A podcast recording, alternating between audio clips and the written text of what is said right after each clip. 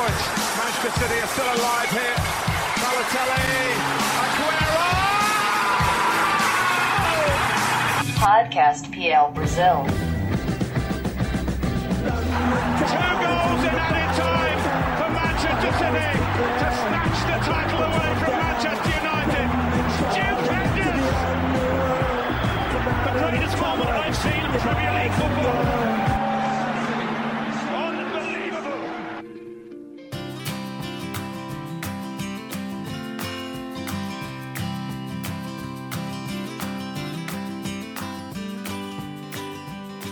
25 jogos, 24 vitórias e um empate. É, meus amigos, essa campanha do Liverpool está marcando, está entrando para a história. É uma das maiores campanhas até então. E a semana o podcast PL Brasil, edição número 93, vem para falar desse Liverpool. Até onde esse time pode chegar? Para falar sobre essa campanha maravilhosa do Liverpool, o que, que o Liverpool mudou do ano passado para esse ano, eu tenho dois reforços luxuosos, dois queridos amigos meus, dois caras da PL Brasil. Primeiro apresentar meu querido parceiro de podcast de tanto tempo, Júlio Puiati. Bem-vindo de volta, Julião. Tamo junto, meu parceiro. Que fase e que temporada que o Liverpool tá vivendo, né?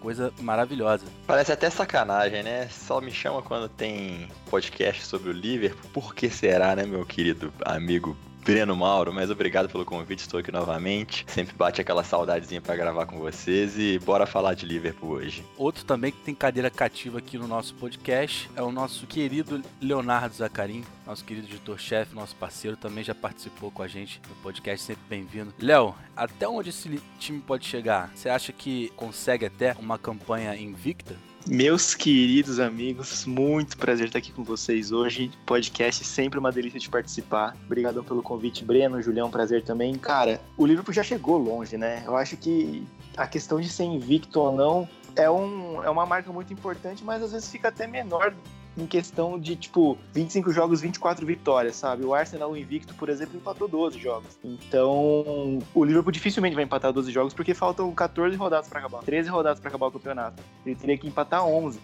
Então, assim, já é para mim uma marca maior até do que a invencibilidade na final do campeonato essas primeiras 25 rodadas. E Julião, uma coisa que chama muita atenção é esse rendimento do Liverpool, né? A forma como o Liverpool tá jogando também, mas chama atenção que o time tá, tá adquirindo uma maturidade. Em relação ao ano passado, a gente vê um, um, time mais coeso, né? E até quando o time poderia passar por algumas situações é, né, que é normal durante a temporada dar uma oscilada, né, o Liverpool chegou a flertar em alguns momentos com alguns empates, até derrota, que se eu, se eu não me engano, contra o Aston Villa virou no final, teve aquele, aquele empate contra o Manchester United, até nesses momentos, assim, o Liverpool conseguiu sair muito bem, né, é, sendo uma equipe muito clutch, né, fazendo gols no final e conseguindo é, solidificar, né, essa sequência de campeonato. Você usou uma expressão acho que define tudo, né, Brenão? Clutch. Para quem não sabe que é clutch, isso é muito usado no basquete, nos esportes americanos, né? É quando uma equipe tem poder de decidir, ela não treme na base, chega na, no timing, ela consegue ter o resultado nas mãos. E o Liverpool tá fazendo um trabalho muito legal nesse sentido. É que nem você falou, né, cara? Os os acertos vão acontecendo de temporadas para cá. Eu acho que além desse elenco que tá nas mãos do Klopp, é um trabalho de formiguinha que vem acontecendo desde o ano que o John Henry, que é o proprietário do Liverpool, assumiu o clube, né? Depois que a equipe estava no fundo do poço com os antigos proprietários. Então é um caminho de pouquinho em pouquinho que o clube está trilhando, consertando esses pequenos erros para poder chegar na perfeição. E a gente já pode falar de perfeição até o momento, né? Porque, pô, campanha invicta, só empatou com o United. O resto ganhou praticamente tudo. Então, é um time que está preparado e eu concordo com o Léo também. Eu acho que se for um título invicto que nem o do Arsenal, isso pouco importa se a gente for tomar as proporções da seca que a equipe tava, né? Porque quase 30 anos, ia completar 30 anos dessa temporada se o Liverpool não vencesse a PL. Então é um time que é sem comentários. Eu, como torcedor, até costumo falar com os meus amigos assim, pessoais, é uma equipe acho que desde o Barcelona do Guardiola eu não vi uma equipe que me desse tanto prazer, assim, deixando já o clubismo de lado. É uma equipe que vai ficar pra história, vocês podem anotar. E lembrando que as secas é, são mais de, de 30 anos, né? O último título do campeonato inglês nem era Premier League, foi em 1989 e 90. E Léo, é, só para dar uma dimensionada, o Liverpool ele já não perde é, na Premier League desde do ano passado, né? Contra o Manchester City, se eu não me engano, é em janeiro do ano passado. Isso é uma sequência muito longa. O time tá numa sequência é, invicta que, que não perde há muitos jogos e que provavelmente vai conseguir encostar a marca do Arsenal, mas a gente sabe que o City ele só consegue chegar até 90 pontos. Pro Liverpool, interessante é ganhar seis jogos. A gente já sabe que o Liverpool vai ser campeão da Premier League, então a questão que, que para no ar é como vai ser. Se vai continuar, é, se vai continuar mantendo essa pegada e não vai perder jogos, né? Mas é, lembrar de que o Liverpool conseguiu a segunda melhor campanha da última temporada e, com 97 pontos a um ponto do Manchester City campeão. E já esse livro, esse título já está batendo na porta há um tempo. Eu queria entender é, a sua opinião sobre o rendimento do Liverpool em relação à temporada passada e nessa temporada, né? Como é que você vê? O que, que mudou para esse livro conseguir chegar a, a, esse patamar tão sólido que a gente não consegue ver nem Manchester City, né, nem as equipes do, do G4 e do resto dos times conseguirem ter capacidade de tirar pontos do livro. Cara, eu sou sempre da ideia que a gente tem que relativizar tudo que acontece no futebol. Uma equipe ficar mais de duas temporadas somando uma pontuação absurda já é muito difícil. Hein? Então, ainda mais, né? Que é um campeonato muito disputado, que tem pelo menos seis times muito fortes. A gente viu o City, por exemplo, há duas temporadas fez 100 pontos e na temporada passada fez 98, né, gente? 98 ou 99, não lembro. O City fez 98 e o Liverpool 98. 97. é. Então, o City fez 198 pontos em duas temporadas. O Liverpool, agora, a gente tá falando que vai ser campeão, que tá invicto, que só empatou um jogo, ganhou todos os outros. Mas a temporada passada do Liverpool já foi um absurdo. Ele seria campeão em qualquer campeonato. Ele foi campeão da Champions League. Ele ficou um ponto atrás do City. Ele perdeu o campeonato com uma derrota só. Então já foi uma temporada absurda do Liverpool. Esse ano, você falou, ah, o City pode chegar até 90 pontos. É, eu vejo o Liverpool dessa temporada mais forte que da temporada passada. Mas se por um acaso o Klopp decidir usar um time, sei lá, se ele somou 91 pontos e simplesmente quiser descansar o elenco para a próxima temporada ou quiser focar na Champions League, por exemplo, se esse Liverpool de agora for campeão com, sei lá, 95 pontos, já vai ter feito menos pontos da temporada passada, mas o ápice dele vai ter sido maior. Então são vários ângulos de discussão que a gente pode ter. Eu acho que isso não vai acontecer, eu não, eu não acho que o Klopp vai tirar o pé. É o título invicto do Liverpool, sim, pelo que o time tem jogado, a gente não tem por que esperar que o time vai perder algum jogo. Talvez ainda vai enfrentar o Manchester City, ainda pega o Chelsea, são alguns clássicos, mas a gente não tem por que duvidar da capacidade desse time. E, eu, e como eu disse no começo, a gente pode remeter isso ao ano passado já, entendeu? A gente fala pouco disso, porque o City acabou sendo campeão, campanha absurda também. Mas o Liverpool fez uma campanha de título incontestável ano passado, ganhou a Champions League e esse ano é uma continuidade de trabalho. Então, assim, sobre o que eu falei de duas temporadas no ápice, não acho que o Liverpool vai parar agora, tá? O que eu quis dizer é, ele já está num pico, aumentando a qualidade de jogo de uma temporada que foi absurda, e esse ano tem tudo para entrar para a história ainda mais. Acho que o time já tá na história pelo que fez ano passado, na temporada passada, mas esse ano ainda tem tudo para ser campeão invicto e bater essa barreira dos 100 pontos que o City colocou lá duas temporadas. Eu concordo contigo, Léo, primeiro, porque acho que todo mundo sabe aqui que o Jürgen Klopp é um cara muito competitivo, né? Acho que esse é um dos fatores. E segundo, ele tá, já tá mostrando prioridade na temporada, né? O que, que ele vai priorizar, o que, que ele vai tirar o pé. E o que, que ele tá tirando o pé? As Copas Domésticas. Mandou o time sub-23 na última rodada da FA Cup, classificou, mas só que poderia ter sido eliminado porque mandou a garotada. Copa da Liga também não tá priorizando muito. Então, ele tá meio que tirando o peso dessas Copas Domésticas que eu acho que realmente, pela situação do Liverpool, são as coisas que se deve menos priorizar e tá colocando time completo, os titulares, para jogar Champions League e Premier League. Então, eu acho que é uma boa estratégia justamente para poder bater esses recordes. Eu também acredito que vem título invicto por aí, o terceiro da história do futebol inglês, né? Porque o primeiro da história da Premier League, que é a era moderna, foi o Arsenal, mas a gente tem que lembrar também que lá nos primórdios do futebol inglês, o Preston North End também ganhou um título invicto. Só que eram muito menos partidas, né? Não eram as 38 rodadas que a gente conhece atualmente. Exato. E ainda para ratificar o que você falou sobre a competitividade do Klopp, ele colocou os times reservas para jogar na Copa da Liga que você citou, ele não deu muita preferência mesmo, tomou cinco do Aston Villa com a molecada e foi eliminado. Por que, que ele foi o time reserva, porque ele tinha jogo do Mundial no dia seguinte em outro país, Exato. em outro continente. Uhum. E agora no na, na FA Cup, que ele ganhou do Shrewsbury de 1 a 0 no, no replay, ele também foi com o time sub-23 porque a Premier League prometeu uma pausa de uma semana para os clubes, que inclusive é uma novidade, né, dessa temporada. E o Liverpool não ia ter, porque ele já teve todo esse problema do Mundial, de viagem e tudo mais, e ele não ia conseguir aproveitar essa pausa da Premier League de, uma, de duas semanas, que foi uma novidade da temporada. Então ele colocou o time sub-23 de novo, que na verdade a média de idade é até menor que isso, né? Acho que se, se eu não me engano, é de 20 ou 19 anos do clube, do time que jogou.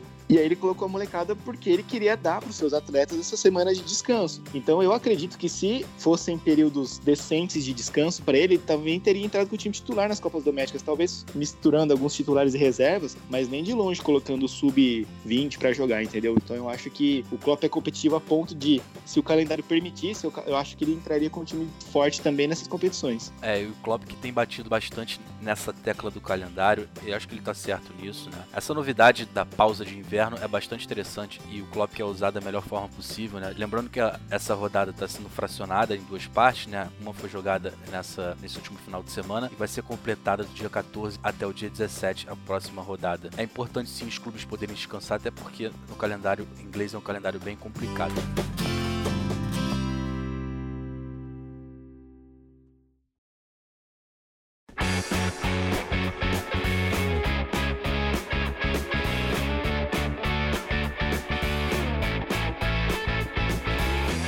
Léo, a gente sabe que o Liverpool ele teve uma capacidade de, de se reinventar, né? A gente tá percebendo que du- durante a temporada mesmo, a gente vê o time, não digo oscilando, digo mudando é, a forma de jogar né, as partidas. Acho que essa diferença, né, tem conseguido, o, o Klopp tem conseguido fazer o time ser até mais coeso, né? Não ser aquele time totalmente é, intenso como a gente tinha visto nas últimas temporadas, né? Ele mescla essa intensidade para alguns momentos. Um grande exemplo disso, né, foi aquela vitória contundente contra o Leicester, né? Em alguns momentos da partida a gente via um Liverpool menos intenso, esperando um pouco o Leicester que fazer e não tomando muitos problemas, né? Esperando um pouco mais o Leicester em outros momentos é, é, jogando com intensidade, conseguindo construir aquela larga vantagem. Está vendo um Liverpool jogando mais com inteligência, né? Para conseguir ter esse esse gás, esse fôlego para a temporada. Exatamente, Breno. Se a gente for falar de tática, esse Liverpool é uma obra de arte, assim. É, o Klopp consegue fazer essa mescla muito bem. Ele tem o time inteiro na mão, isso é muito importante quando você quer emplacar algum método novo de jogo. E ele,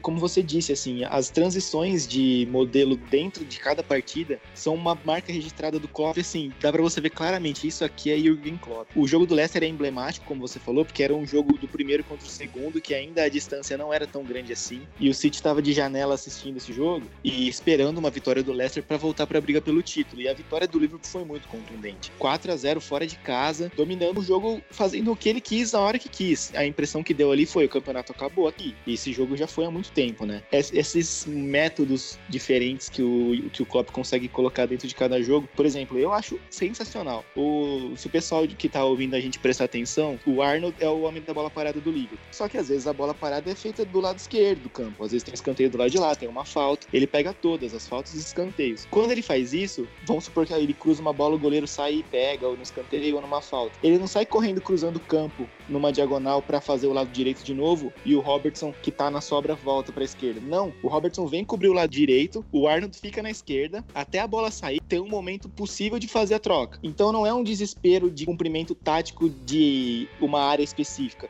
Os jogadores se conhecem tão bem e têm o aval do Klopp para cobrir cada espaço do campo de uma forma que eles conseguem transicionar as posições, mesmo as mais conservadoras, para o lateral, a zaga. Então a gente vê os três da frente, claro, sempre mexendo muito. Que isso acontece em vários times do mundo, tudo bem, é legal, três jogadores de, de mobilidade, mas fazer isso com uma confiança, com lateral direito jogando na esquerda sendo destro e lateral esquerdo jogando na direita sendo canhoto, você tem que ter um conhecimento tático muito forte. Então, assim, esse para mim é um, um dos pontos mais legais do, do Liverpool do Klopp, que a gente consegue olhar e perceber que ele tem mesmo o time na mão, o time é muito bem treinado e a confiança dos jogadores não deixa essa bola cair. Isso que eu ia comentar, porque, pô, ele tem um elenco, né, relativamente grande. E imagina só você ter que ter o trabalho de deixar os reservas confortáveis para eles seguirem com concentração e mesmo estando no banco, ir para a partida quando precisar com a mesma gana e com a mesma raça dos titulares. Eu acho que isso tem muito também do dedo paisão do Klopp nesse time do Liverpool, principalmente no meio de campo. A gente já viu tantas variações táticas desse meio campo do Liverpool e todas dão certo, independente das peças que entram, né? É, o meio de campo hoje, perfeito, com todo mundo 100%, é Fabinho, Henderson e o. Mas o Fabinho estava até pouco tempo machucado.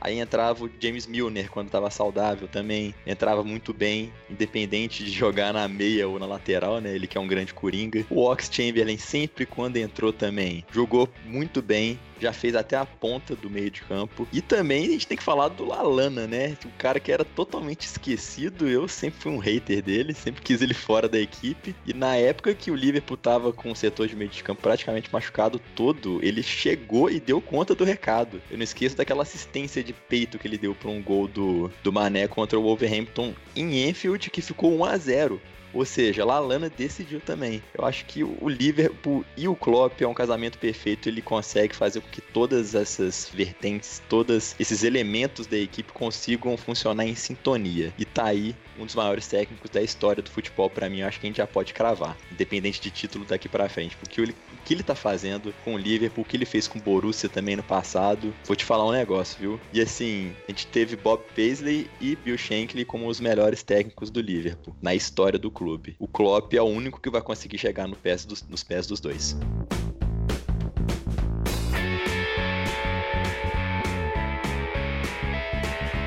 Só para ressaltar o que o Júlio falou dos jogadores esquecidos, né, como Lalana e tudo mais, assim, vocês podem até, eu quero até saber a opinião de vocês sobre isso, mas para mim o único reserva do Liverpool que tem cacife para ser titular é o Keita. Apesar do elenco ser bem forte, vamos colocar o reserva do Alisson é o Adrian, não é o mesmo nível. Nas laterais não tem reserva do mesmo nível para o Arnold e Robertson, que para mim são os melhores laterais do mundo hoje. Não tem lateral à altura para repor.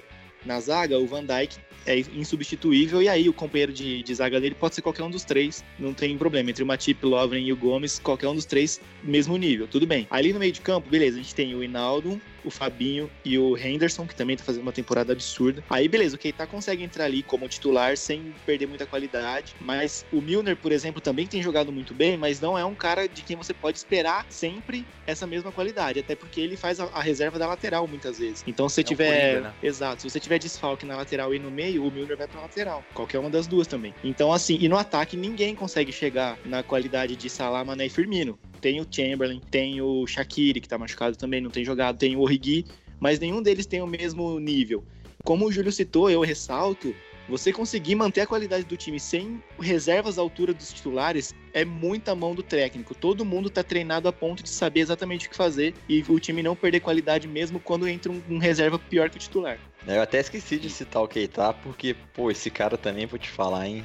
Tá zicado, tá se machucando quase sempre. Mas eu concordo super, super contigo, Léo. É mais uma coisa pra gente ver como que a missão do Klopp, que é difícil, ele tá conseguindo se tornar mais fácil, né? Não tem como realmente substituir quase nenhum setor à altura. Eu acho que na zaga é, é que nem se citou, né? Acho que é a parte mais fácil. Você falou que os três estão no mesmo nível, o Lovren, o, o Gomes e o, o Matip. Eu acho o Matip tecnicamente melhor. Mas só que ele também se machucou, né? Então tá voltando, tá, tá faltando ritmo de, de partida, não tá entrando muito. E o Gomes para mim é uma grande surpresa. Eu não esperava muito disso dele. Eu, a gente tem muitos colegas da PL Brasil que sempre acharam que o Gomes era um baita zagueiro, que ele tinha potencial e tal. Eu confesso que eu fui hater dele, sim. Eu acho que ele tá numa boa fase, mas nele esse, ele esse tudo não, viu? Não sei se vocês concordam comigo, mas retomando o que o Léo disse, eu acho que o Matip entre esses três que jogam com o Van Dijk é tecnicamente melhor a gente pode ressaltar também que a, a, engrenagem, né, o sistema está muito bem montado. Você mexe uma posição e outra posição, duas ou três no máximo, não perde essa identidade e, e o elenco acaba sendo, é, sim, útil. Tanto é que a gente não destacou e vale destacar também o Minamino, né? Que, que tem sido criado uma expectativa para que ele consiga dar o retorno que o Liverpool tá dando até, até pelo elenco, para ser esse cara também do ataque ajudar, porque a gente, a gente sabe que o Origi, o Shaqiri, o Chamberlain é, são jogadores ali que, que não dá para confiar no primeiro momento, assim, perdendo é, por lesão um Mané, né, um, um Roberto Firmino ou o Salah, então muda muito o nível mesmo. Tô de acordo com, com vocês dois.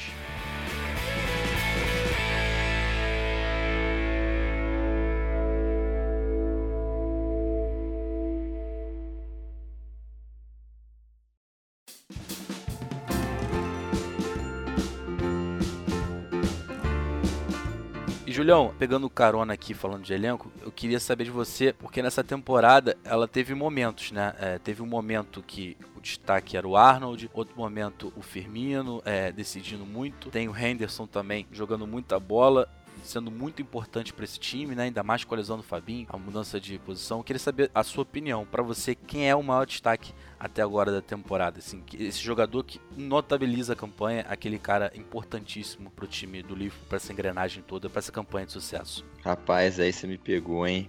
Definir um cara é muito difícil. Assim, eu acho que se a gente for perguntar por público em geral, se a gente fizer uma enquete, esse cara seria o Sadio Mané. Mas eu vou ficar com o Henderson, cara, porque o que ele tá fazendo nesse time não tem como explicar. Ele é o ponto de equilíbrio entre todos os setores da equipe. Ele é o ponto de equilíbrio que liga o ataque à defesa, a defesa e os laterais, o meio de campo e os laterais. Ele tá em todo lugar do campo. Ele pisa na área para finalizar. Ele recompõe bem atrás, consegue dar passe. Ele deu umas assistências esses tempos para trás que pelo amor de Deus. E ele é o capitão da equipe. Ele é o símbolo de liderança. Eu destacaria ele realmente até porque eu já vi muita gente criticando ele no passado. Eu sempre defendi Jordan Henderson, sempre defendi meu capita. E foi o Alan Shearer, se não me engano, que tweetou esses dias para trás. Ele falou que se a temporada terminasse hoje, o playoff the season dele da PFA seria o Jordan Henderson. Eu acho que é um pouco além do que a gente pode cravar aí do Henderson. Acho que ele não poderia ser eleito assim o melhor jogador da temporada, porque a gente tem que analisar ela como um todo. Mas realmente, se a temporada terminasse hoje, eu elegeria ele. Mas se ela terminasse terminasse daqui 15, 10 rodadas, por exemplo, poderia ser o Sadio Mané. Mas para mim, o destaque é Jordan Henderson. E para você, Leonardo Zacarin? Se existisse um clube oficial, eu com certeza teria uma carteirinha de Alexander Arnold, velho. Eu gosto muito dele, tipo, desde sempre, assim. Eu lembro bem no começo que eu conversava com o Júlio sobre isso, o Júlio ficava puto. Ele falava: esse moleque só consegue chutar a bola parada. Com a bola rolando, ele não acerta um cruzamento. Você lembra Sim, é disso, verdade, Júlio? é verdade. Eu falava que ele tinha 10 de cruzamento no FIFA. Cara, ele evoluiu de uma forma, assim, espetacular. Eu não sei se eu, eu não daria, eu acho, o jogador da temporada pra ele, porque são outros. Eu queria deixar só registrado a minha paixão pelo moleque, mas eu acho que eu iria de Mané. É que é muito difícil, cara. O Henderson tá fazendo uma temporada muito regular. Todo jogo ele tá muito bem, ele é decisivo, ele comanda o time. Isso é muito importante, por mais que a gente assistindo o jogo veja mais os lances com a bola e tudo mais. A organização que ele representa e a liderança que ele crava dentro do elenco é muito importante também. Então, e também o Mané, que eu citei. Agora tá machucado, não sabemos quanto tempo vai ficar fora. E são rodadas decisivas. Ele tinha, tinha jogado muito bem, mas agora o Salah tá jogando muito bem também. O Firmino também, muito bem a temporada toda. Assim, se tivesse que escolher um, eu iria no Mané, mas assim, por milionésimos de decimais assim de diferença, porque pra mim realmente o time todo tá jogando muito bem. Alguns jogadores até estão abaixo, tipo o Robertson na temporada passada foi melhor do que essa. O Van Dijk também tá muito bem nessa, mas ano passado foi o melhor do, do campeonato. E mesmo eles, esses caras estão muito bem. Então assim, para ter que escolher um, tá muito difícil. Eu vou colocar o Mané, mas cheio de dor no coração por não colocar qualquer um dos outros também. Acho que não foge muito disso também. O Arnold, vale destacar, são 10 assistências dele na temporada, na, na Premier League, né? O Kevin De Bruyne é o primeiro líder, é o líder em assistências da liga com 15. Isso já, já, já é uma marca muito expressiva, né? Um jogador de defesa, um lateral, conseguir chegar a uma marca tão grande como essa, né? E logo em seguida, em terceiro, o Roberto Firmino. Eu gostaria de colocar o Firmino nessa situação, porque nos momentos mais difíceis ali, quando apertou, ele apareceu. Ele foi o cara ali que foi importante fazendo gols, né? Em situações ali, essa como do jogo do Overhampton, que tava um jogo caminhando para um empate. A situação do Liverpool não era tão boa assim. O jogo contra os Spurs né, contra o Tottenham, é, e também pela engrenagem do time funcionar bastante em volta dele. Eu, mas eu vou ficar com o Mané. Tenderia a escolher o Firmino, mas eu acho ainda que o Mané é, tem, tem mais, é, mais a relevância no ataque, mas é, é muito difícil mesmo. É, o Henderson é como a gente já falou que vai destacar muito a temporada dele, né? Pela função que ele teve que ter no meio-campo, né? Ainda mais com a lesão do Fabinho e ele conseguindo ser um cara muito importante. E é um cara que a gente tá vendo o time do Liverpool, né, é, Julião e Léo? É um time que tá, tá usando mais as bolas longas, né? E ele é o cara que não erra lançamentos, né? A gente vê é, a construção do time pela defesa, a transição, é uma transição muito boa, muito bem feita, muito sincronizada. E ele é um cara muito importante para isso, né? Se tornou muito importante nessa, nessa função e acredito até que ele tá conseguindo é, chegar no auge do ponto de atuação dele na carreira. E, Breno, pra aproveitar o gancho que você deu do Firmino, assim, a gente falou muito bem do Klopp, elogiou muito o Klopp. E o Klopp é um paizão que fala muito bem de todos os seus jogadores, mas o Firmino, eu tenho a impressão de que é o jogador favorito dele no elenco. Ele sempre faz questão de falar o quão diferente o Firmino é, o quão importante o Firmino é, o quão insubstituível o Firmino é. Então a gente pode, pela, pela visão do Klopp, né, pelos olhos do Klopp, a gente pode entender todo esse impacto que o Firmino tem nesse time do Liverpool, né? Tem uma química já, né? Klopp trabalhou na Bundesliga, então ele enfrentava já o Firmino e acredito que dali ele já tinha uma, uma simpatia, já uma admiração pelo jogo do brasileiro, né? E essa parceria acabou é, se tornando uma parceria de muito sucesso. Que bom que eles se encontraram no Liverpool e estão conseguindo construir uma caminhada muito boa.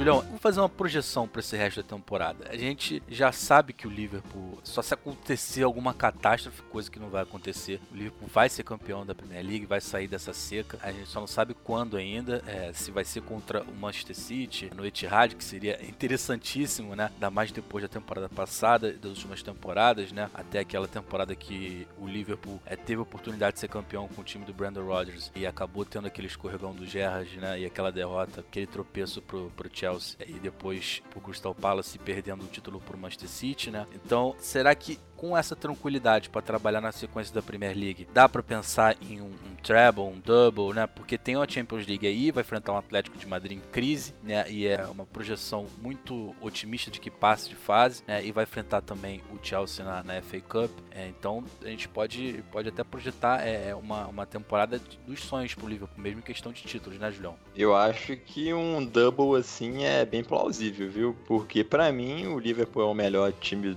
do mundo na atualidade. E se a gente for pensar assim em adversários diretos na Europa, realmente não tem quem bata de frente 100% com o time. Porque eu acho que o Liverpool tá numa fase assim que, que é isso, é de ser aclamado um dos melhores times da história do futebol. Então a gente tem na, na Espanha, que o Barcelona e o Real Madrid sempre foram os gigantes da Europa. O Barcelona, com a troca de técnico, ainda tá precisando se acertar. O Real Madrid nem se fala, né? O Bale tá preferindo jogar golfe do que ficar por lá, por exemplo. O Bayern de Munique também não tá lá grandes coisas. Na Inglaterra, o próprio City, que sempre foi o adversário direto do Liverpool na Premier League e também nas competições europeias, não tá dando conta. Então, quer dizer, Itália, Juventus também tem o Cristiano Ronaldo, mas não tá conseguindo bater de frente com os grandes, sempre bate na trave. Tem o PSG aí, vamos ver o que vai arrumar com o Neymar em grande fase, né? Talvez seja um time aí a ser batido, vamos ver. Mas eu acho que um doblete aí, acho que dá para rolar assim, viu, Brenão? Ainda mais se o Liverpool encaminhar as coisas na Premier League, vai ter a reta final de Champions League para poder realmente chegar com força máxima 100%, precisando poupar jogador na primeira divisão que poupe e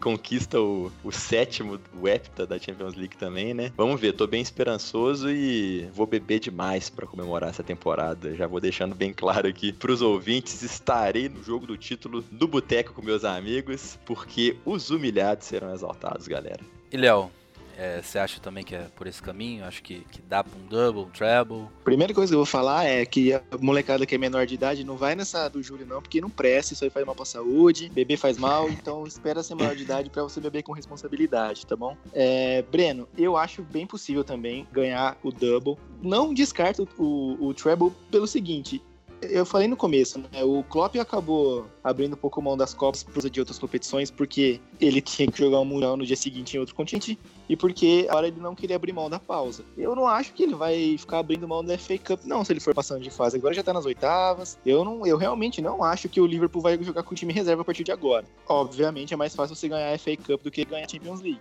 Então, assim, eu não vejo, mesmo que o Double seja a FA Cup e Premier League, eu acho muito, muito, muito possível. A Champions League, como o Júlio falou, é, é bem mais complicado. Assim, os clubes que ele citou estão um pouco abaixo, porque, meu, o Liverpool tem o melhor goleiro do mundo, tem os dois melhores laterais, tem o melhor zagueiro, tem dois pontas top de linha do mundo, que são o Salah e o Mané. O Firmino não dá para falar, porque, tipo, é uma posição diferente dos atacantes que a gente está acostumado. Mas tem o Messi, tem o Cristiano Ronaldo, tem o Lewandowski, então enfim. Mas assim, o Liverpool tem pelo menos ali os grandes jogadores do planeta no momento. E eu acho que é o melhor time do mundo, então, obviamente, tem chance de ganhar o campeonato. Os times que o Julião citou, por exemplo, a Juve, que estava em segundo no italiano, agora assumiu a liderança.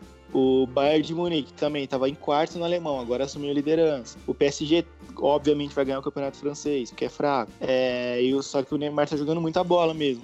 E assim, o Real e Barça tem muita tradição em Liga dos Campeões, então não dá para cravar, é impossível, tem 16 times ainda rolando é, na Champions, é difícil de cravar, mas para responder binariamente a sua pergunta, sim ou não, sim, eu acho que é possível ganhar o double e o treble também é possível, é mais difícil, mas eu acho que também é possível. Visto que é o objetivo principal da temporada já já está muito encaminhado, né? Acho que é interessante olhar com, com carinho também a FA Cup e também a Champions League, claro. Mas a Champions League ela tem, ela tem uma situação peculiar. A gente está vendo é, nessa temporada times que geralmente são times muito consistentes, muito regulares, oscilando muito. A gente vê um Barcelona com uma crise, um Real Madrid também não conseguindo chegar no, no, rendimento que se espera. Tottenham é, também a gente está vendo, acompanhando a temporada do Tottenham. Agora com o Mourinho está conseguindo ter uma competitividade maior e acho que isso é interessante até para a sequência da temporada.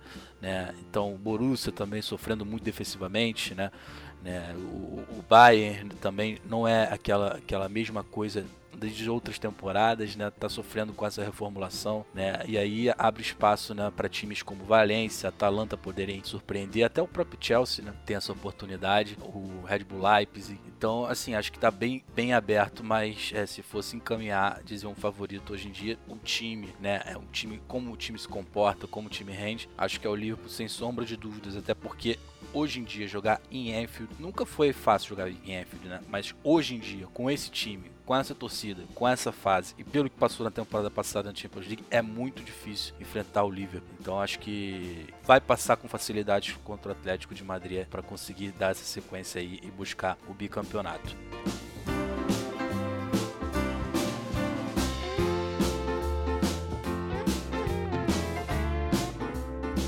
Para finalizar, uma perguntinha bem ampla aqui para vocês. Léo, queria saber primeiro de você. Qual é o próximo passo para esse time do Liverpool? Qual a próxima etapa, visto que vai conquistar todos os títulos, está conseguindo ter um padrão de jogo referência mundialmente e isso acaba que meio que é, dando uma nova dinâmica do futebol né, mundial, né? O Liverpool está se tornando referência nisso. Qual o próximo passo para esse time? Breno, sua pergunta é muito complicada, porque como eu disse lá no começo, eu acho que duas temporadas em alto nível e no topo são muito difíceis já. Não só porque tem transferência, jogador sai, jogador diferente chega e tem que se adaptar.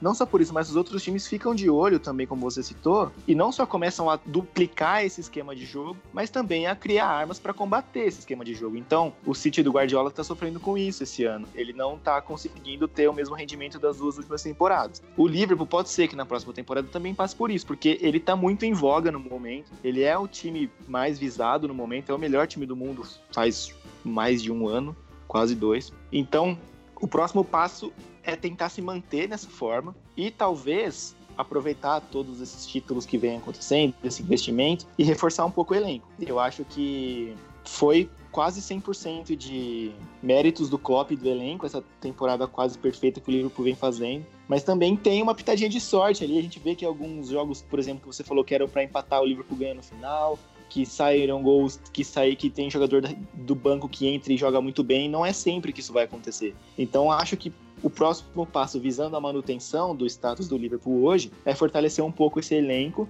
E aí não tem muito mais para onde ir assim. O time é campeão mundial é campeão da Champions é campeão inglês que é o, maior, o campeonato mais difícil e melhor campeonato do mundo. Então, o que eles podem fazer são esforços no sentido de manter o que, tá, vem acontecendo. E aí talvez reforçar um pouco o elenco seria o, o principal ponto na minha visão. Talvez a pergunta nem seja qual é o próximo passo, né? Às vezes o Liverpool não tem mais para onde dar um próximo passo. Acho que o negócio é saber se manter onde ele tá. Porque ele já tá no topo, já ganhou tudo e vai ter que correr atrás para, se quiser criar uma dinastia no, na história do futebol, vai ter que criar mecanismos para poder ter o mesmo rendimento que teve nas últimas duas temporadas, coisa que o Manchester City, por exemplo, não conseguiu, né? Perfeito, perfeito. Eu acho que o próximo passo é, é, é tentar manter esse padrão de rendimento, se reinventar, claro, e isso passa também pela reformulação é, do banco, né? Não digo do time titular, mas digo do, do elenco, né? Como o Léo já falou, é, reforçar mais e aí, quando você consegue alcançar todos esses objetivos, né, é manter essa concentração, essa gana de vencer, porque aí você já está trabalhando, digamos assim, em um patamar mais elevado de que você está entrando para a história de uma década, é, como um dos times que se destaca muito no, no futebol e, e, você jogar para fazer história, para manter essa história, ainda mais numa liga tão difícil como a gente tem, tem visto, né? A gente viu o exemplo agora do Léo. Na Premier League é muito difícil você manter é, esse, esse nível de rendimento, até porque as equipes se preparam muito e são muito bem capacitadas para anular né, as principais equipes. Então é, é uma, uma missão bastante complicada que tem pela frente o Liverpool, mas está saindo muito bem nessas últimas temporadas.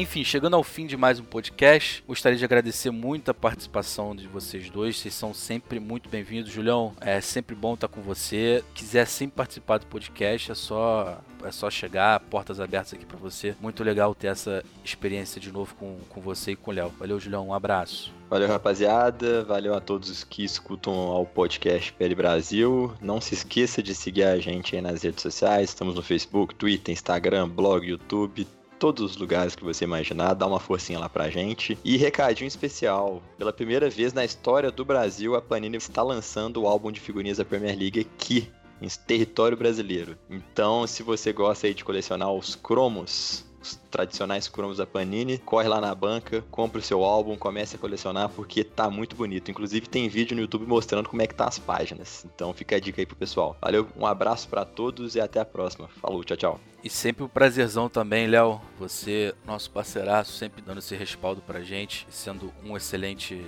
parceiro também e gosto muito de gravar podcast com vocês. Seja bem-vindo sempre portas abertas. Um abração, meu amigo. Brenão, muito obrigado pela receptividade. Me sinto em casa aqui com você, com o Júlio, meu amigo de décadas aí. E é isso, gente. É, a Panini fechou com a gente, tá? A gente foi exclusivo, a gente fez a divulgação para eles do álbum. Então eu queria dizer aqui que a PL Brasil tá um nojo e que esse podcast sob a liderança de Breno Mauro também tá um nojo. Muito obrigado pela, pelo convite, estou sempre disponível. É nóis, abraço. É isso aí, galera. Eu já tô indo correndo pra banca de jornal comprar uns pacotinhos e tentar é, completar esse álbum o mais cedo possível. Gente, olha, não perca, tá bem interessante sim. Então eu, se fosse você, eu não perdi essa oportunidade de colecionar um álbum tão maneiro sobre a Premier League e aprender mais, né? Brincar com seus amigos também, bater bafo, trocar figurinhas, que isso é sempre legal. Então é isso, galera. Fim de mais um podcast. Até a próxima semana. Sempre prometendo para vocês conteúdos interessantes e fazendo aquele convite para vocês estarem com a gente nas redes sociais, também no blog, sempre acumulando conhecimento que a galera lá tá fazendo sempre textos interessantíssimos. Então é isso, galera. Até a próxima semana. Um abraço a todos e boa semana a todos. Tamo junto.